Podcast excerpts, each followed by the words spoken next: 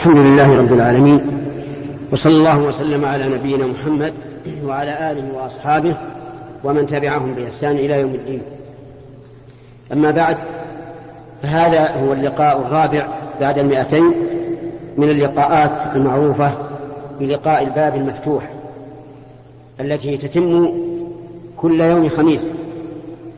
وهذا الخميس هو السابع والعشرون من شهر محرم عام عشرين وأربعمائة وألف.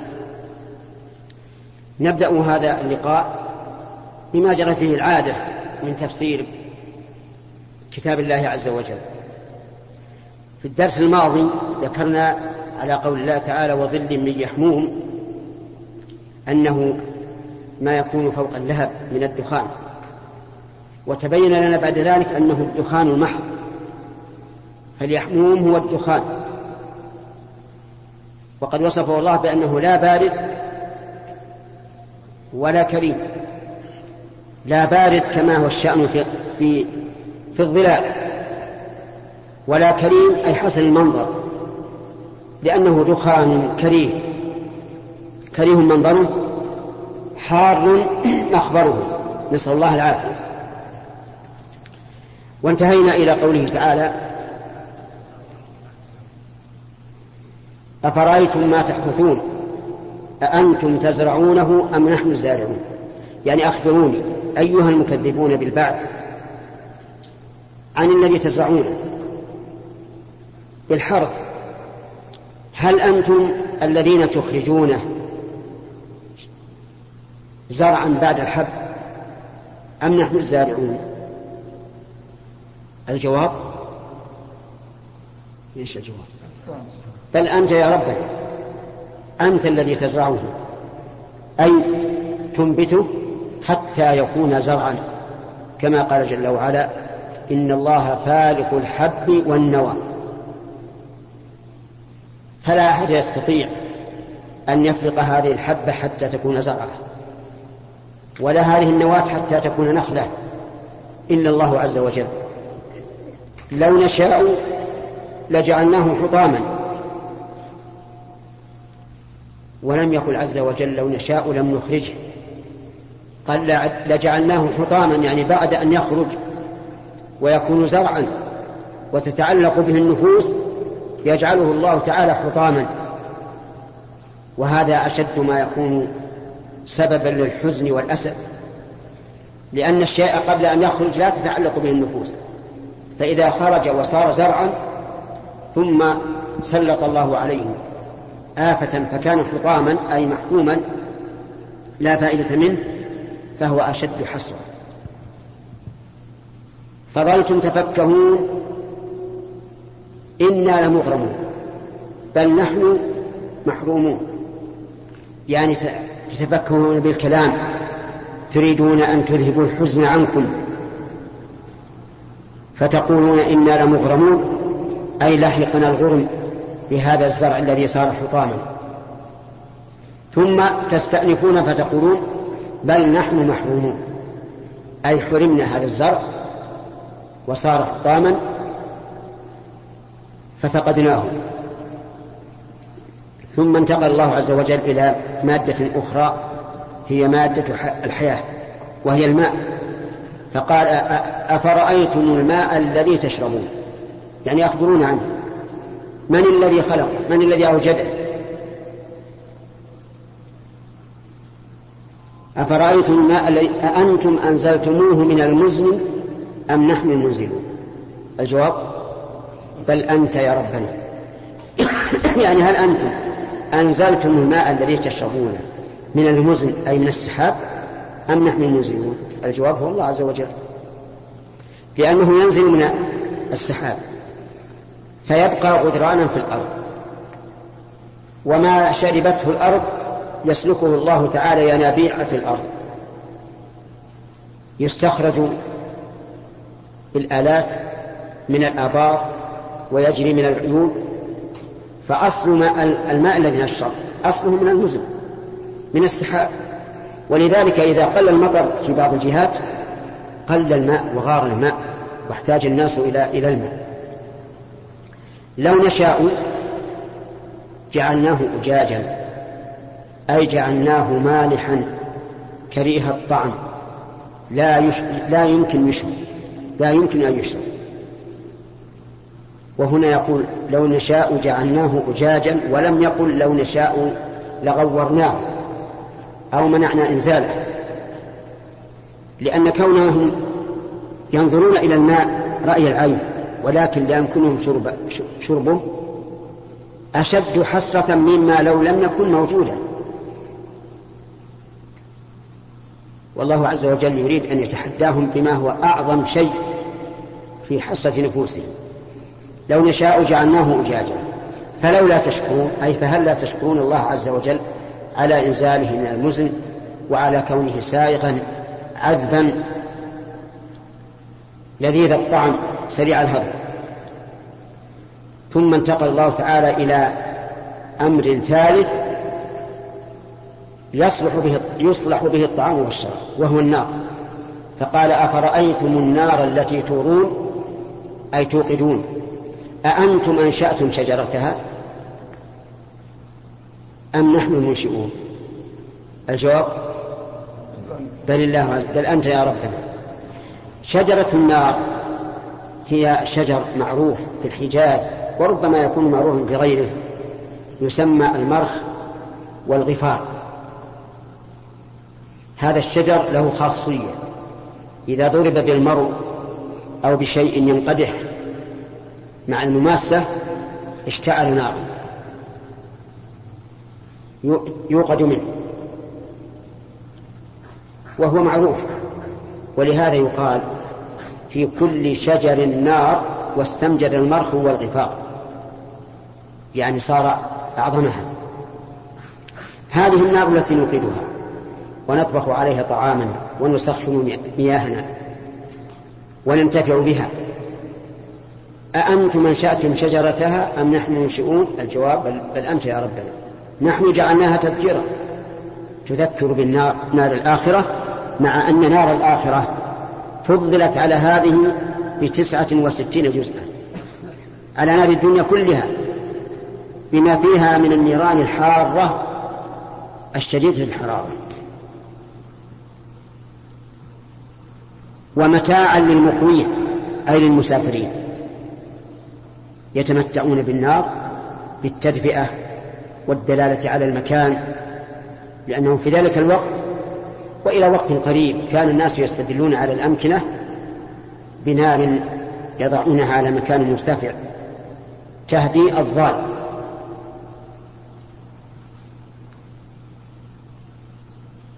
ويضرب المثل في الدلالة بالعلم عليه النار. كما قالت الخنسة ترثي أخاها صخرا وإن صخرا لا تأتم الهداة به كأنه علم أي جبل في رأسه نار يهتدي الناس إليها. فسبح باسم ربك العظيم أي سبح الله عز وجل بهذا الاسم. فقل سبحان ربي العظيم.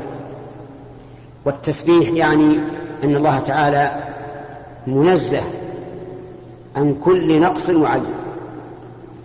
فإذا قلت سبحان الله فالمعنى أني أنزهك يا ربي من كل نقص وعيب. وقوله العظيم أي ذو العظمة البالغة. لما نزلت هذه الآية قال النبي صلى الله عليه وعلى آله وسلم اجعلوها في ركوعكم. ولما نزل سبح اسم رب ربك الأعلى قال اجعلوها في سجودكم. ولهذا ينبغي للإنسان إذا كان يصلي وقال سبحان رب العظيم أن يستحضر أمر الله وأمر رسول الله صلى الله عليه وسلم. أمر الله في قوله فسبح باسم ربك العظيم. وأمر الرسول في قوله اجعلوها في ركوعكم حتى يجمع بين الإخلاص لله والمتابعة لرسول الله صلى الله عليه وعلى آله وسلم. وإلى هنا ينتهي هذا الكلام الموجز في تفسير هذه الآيات الكريمة ولنتفرع الآن للأسئلة ونبدأ من اليمين في حق الضيوف أولا. فضيلة الشيخ هل الأرض تأكل أجساد الأنبياء والشهداء؟ وهل السواك الأفضل باليمين أو باليسار؟ نعم. سؤالين. والمقرر واحد. يقدر الواحد على, على حسب قاعدتك يجيب عشرين مسألة والسؤال واحد. تسمحون له؟ ها؟ طيب. أما الجواب عن السؤال الأول وهو هل الأرض تأكل لحوم الأنبياء؟ فالجواب لا تأكل لحوم الأنبياء. صح ذلك عن النبي صلى الله عليه وسلم لما أخبر أصحابه أن من صلى عليه فإن صلاته تعرض على النبي صلى الله عليه وعلى آله وسلم فقالوا يا رسول الله كيف تعرض عليك صلاتنا وقد ألمت فقال ألمت يعني صرت رميما. فقال إن الله حرم على الأرض أن تأكل أجساد الأنبياء. وهذه خاصة بالأنبياء. هم الذين نجزم بأن الأرض لا تأكل منهم شيئا يعني أنهم يبقون كما ماتوا تماما. أما الشهداء والصديقون والصالحون فهؤلاء قد لا تأكل الأرض بعضهم كرامة لهم وإلا في الأصل أنها تأكلهم ولا يبقى إلا عجب الذنب وهو أسفل الذنب فيه حبة خرزة تشبه النواة أو أقل هذه بإذن الله لا تأكلها الأرض تبقى بذرة للأجساد عند إحيائها في البعث كما جاء في ذلك الحديث. لأن الله تعالى جعل لكل شيء سببا وإلا فهو قادر على أن يخلق الإنسان وإن لم يبقى شيء من جسمه الأول. لكن قد يوجد بعض الصديقين أو الشهداء أو الصالحين من لا تأخذهم الأرض كرامة لهم. حدثني بعض الناس أنهم لما أرادوا أن يجعلوا على هذه هذه البلدة عنيزة. سورا حفروا لأجل أساس الجدار فوقعوا على قبر. فوجدوا صاحب القبر يابسا كفنه أكلته الأرض وهو يابس ولم يفقد منه شيء حتى لحيته. كانت محناة مصبوغة بالحنة فكانت على ما كانت عليه. لم تتساقط وفاح عليهم رائحة طيبة. لا يوجد لها نظير في الدنيا. وكان القاضي في ذلك الوقت في البلد عبد الله بن عبد الرحمن باب طير رحمه الله الذي له حاشية على الروض المربع فأتوا إلى الشيخ وقالوا القضية كذا وكذا وإننا حفرنا ووقعنا على هذا القبر فماذا نصنع؟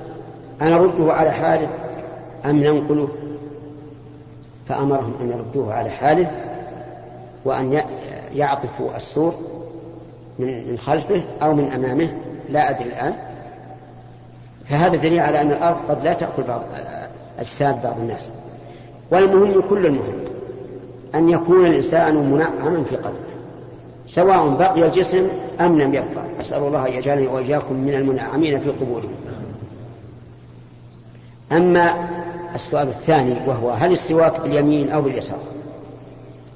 يعني هل يمسك المسواك باليمين أو باليسار؟ من العلماء من قال إنه يمسك باليسار. مغلبا جانب الأذى لأن السواك يطهر الفم كما جاء عن النبي صلى الله عليه وسلم أنه قال السواك مطهرة للفم مرضاة للرب. قال ومعنى هذا أن السواك إزالة للأذى. فيكون باليسرى كما أن الاستنجاء باليسرى والاستمار باليسرى والاستنثار باليسرى. ومنهم من قال بل باليمين لأن السواك سنة والسنة ينبغي أن يقدم لها اليمين فيكون باليمين. ومنهم من قال هو مخير. كم قولا ذكرنا؟ اضبطوها. ثلاثة باليمين باليسار مخير ومنهم من فصل. فقال إن كان إن كان تسوك للسنة فباليمين وإن تسوك لتطهير الفم فباليسار. يعني إذا كان تسوك لظهور رائحة الفم لطول السكوت مثلا فإنه يكون باليسار. وإذا كان للسنة كرجل توضأ واستاك ثم أتى إلى المسجد وأراد أن يصلي في زمن قريب فهنا السواك للصلاة من باب السنة وليس من باب التطهير فيكون باليمين. والأمر في هذا واسع. ويشبه هذا اختلاف العلماء رحمهم الله متى يقوم للصلاة. هل هو إذا شرع المؤذن في الإقامة؟ أو إذا قال حي على الصلاة؟ أو إذا قال قد قامت الصلاة؟ أو إذا انتهى من الإقامة؟ أو إذا كبر الإمام؟ قال الإمام مالك رحمه الله الأمر عندنا في هذا واسع.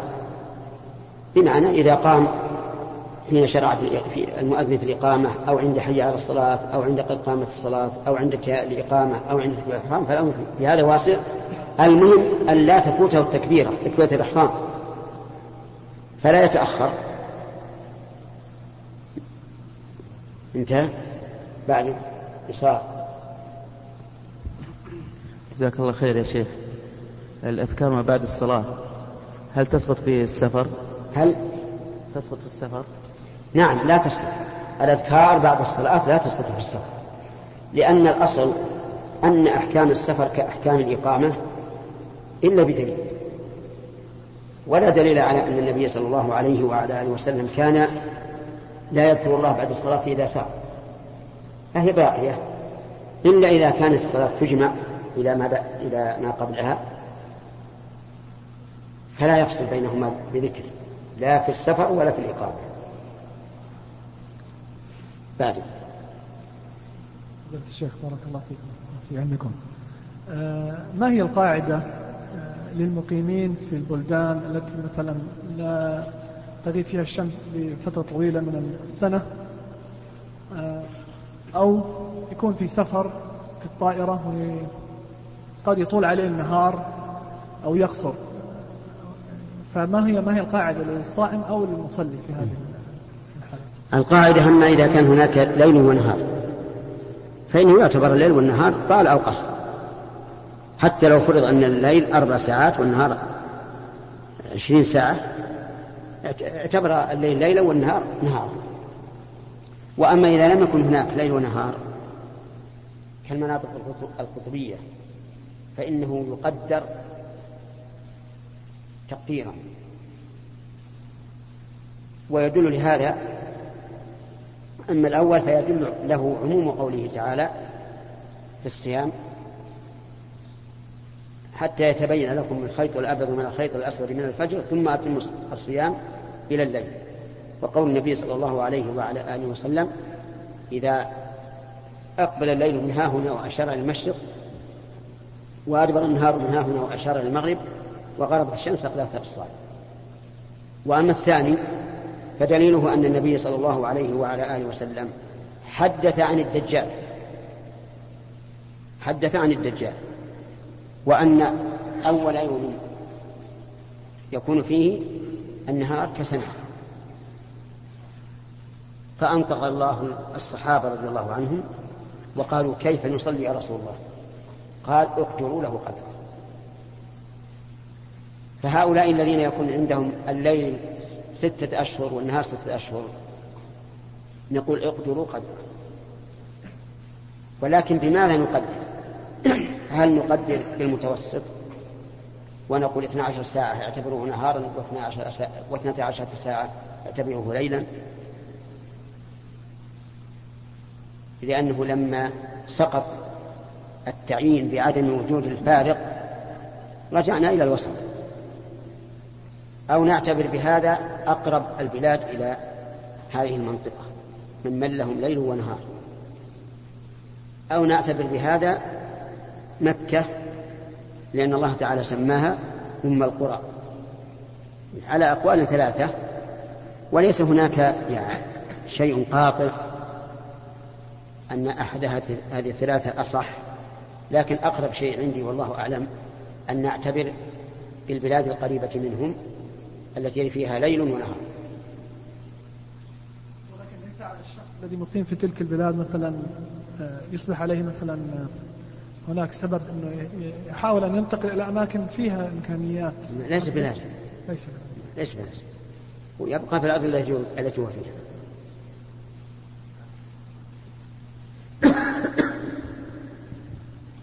آه، فضيلة الشيخ. حديث النبي عليه الصلاة والسلام إن إن عبدا أصححت نعم. إن عبدا أصححت له جسمه. إن. عبدا أصححت له جسمه ووسعت عليه في معيشته يمضي عليه خمسة أعوام لا يفد إلي لمحروم هل هذا يشمل الحج والعمرة أم فقط الحج؟ والله ما أدري ما أدري عن هذا الحديث. هذا ذكره الشيخ ال- في السلسلة الصحيحة.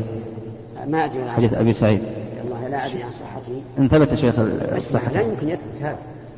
إذا كان المراد الحج والعمرة فلا يثبت أبدا. لأن النبي صلى الله عليه وعلى آله وسلم صح عنه أنه لما ذكر الحج قال له الأقرع بن حابس أفي كل عام يا رسول الله؟ قال لو قلت نعم لوجبت. الحج مرة فما زاد فهو تطوع. ولو صح هذا الحديث لكان ما زاد فيه تطوع وفيه واجب. فأظن هذا الحديث لا يصح. نعم.